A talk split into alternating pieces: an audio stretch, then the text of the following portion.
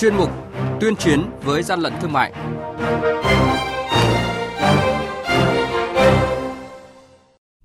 Thưa quý vị và các bạn, quản lý thị trường Hà Nội phát hiện cơ sở sản xuất vật tư y tế có dấu hiệu làm giả.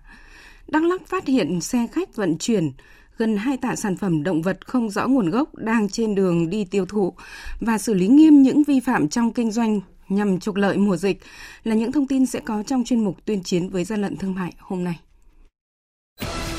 Nhật ký quản lý thị trường, những điểm nóng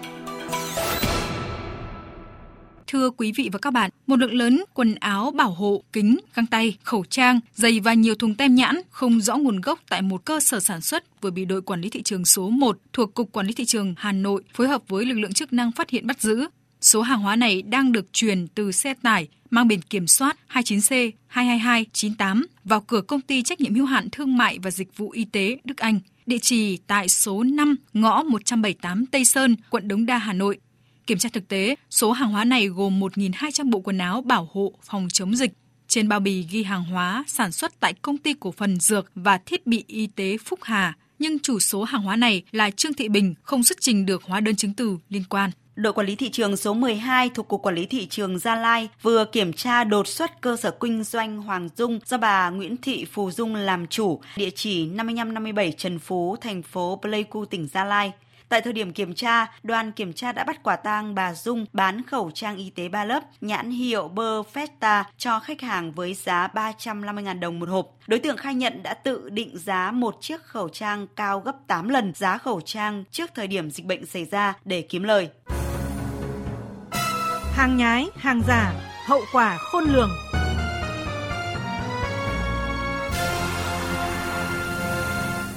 Thưa quý vị và các bạn, Quản lý thị trường tỉnh Đắk lắc phối hợp với lực lượng chức năng vừa phát hiện xe khách biển kiểm soát 81B 01216 do tài xế là Phan Văn Xế, trú tại xã Iapa, huyện Chư Sê, tỉnh Gia Lai, điều khiển vận chuyển gần hai tạ sản phẩm động vật từ lợn, gà không rõ nguồn gốc được chèn lẫn hàng trăm thiết bị linh kiện điện tử đang vận chuyển đi tiêu thụ. Theo lực lượng chức năng, số sản phẩm lợn gà này được cất giấu rất tinh vi để tránh sự kiểm tra giám sát của lực lượng chức năng. Hiện nay dịch bệnh đang diễn biến phức tạp, hành vi vận chuyển thực phẩm không rõ nguồn gốc, không kiểm dịch vệ sinh thú y như vụ việc này cần hình thức xử phạt nghiêm, tịch thu phương tiện, tiêu hủy hàng hóa theo đúng quy định.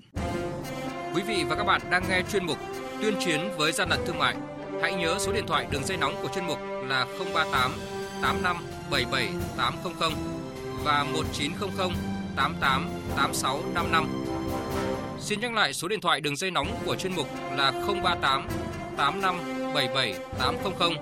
và 1900 88 86 55.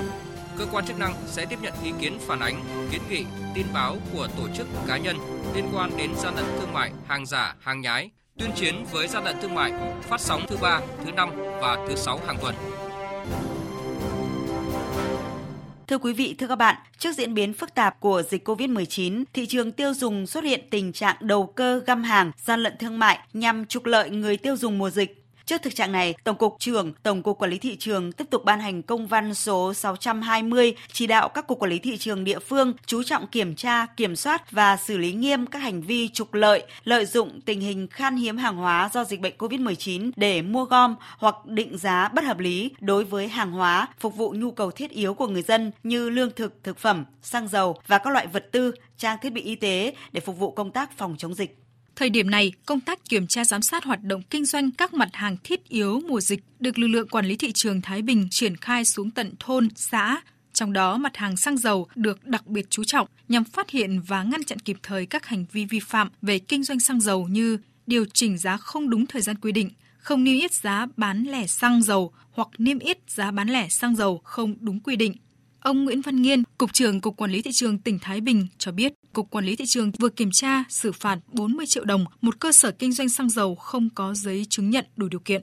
Để đảm bảo tốt quyền lợi của người tiêu dùng thì ờ, Cục Quản lý Thị trường tỉnh Thái Bình coi đây là nhiệm vụ cấp bách, tập trung lực lượng để tổ chức kiểm tra, tuyên truyền, hướng dẫn rồi ký cam kết đồng thời cũng kiểm tra kiểm soát tập trung vào những loại hàng hóa không có nguồn gốc xuất xứ thì sẽ phát hiện và chỉ đạo kiểm tra xử lý nghiêm minh các sản phẩm không đảm bảo an toàn thực phẩm tổ chức kiểm tra giám sát các hoạt động sản xuất kinh doanh trên địa bàn. Ngay từ đầu tháng 4, Cục Quản lý Thị trường Hải Phòng đã thành lập các đội quản lý thị trường cơ động trực tiếp kiểm tra, khảo sát đánh giá tình hình kinh doanh, cung ứng các mặt hàng lương thực thực phẩm tại các siêu thị, trung tâm thương mại và các cơ sở kinh doanh thiết bị y tế, thuốc chữa bệnh. Ông Trần Thành Vin, Cục trưởng Cục Quản lý Thị trường thành phố Hải Phòng cho biết. Nguồn hàng hóa rất dồi dào và nhất là lương thực thực phẩm. Các cá nhân hộ kinh doanh siêu thị trên địa bàn thành phố thì cũng đã cam kết là không tăng giá bán, hàng đảm bảo chất lượng, đáp ứng đầy đủ nhu cầu tiêu dùng của người dân. Do vậy đề nghị nhân dân hoàn toàn yên tâm về việc cung cấp hàng hóa là lương thực thực phẩm, nhu yếu phẩm cần thiết và đề nghị nhân dân các tổ chức cá nhân phối hợp cung cấp những thông tin về hành vi vi phạm pháp luật,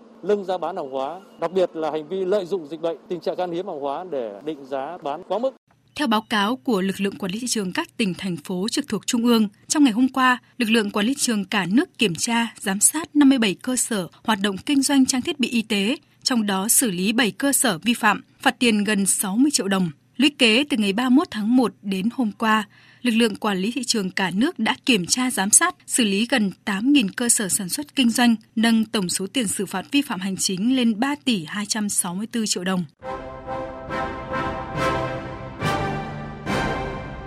Chung tay chống hàng gian, hàng giả, bảo vệ người tiêu dùng.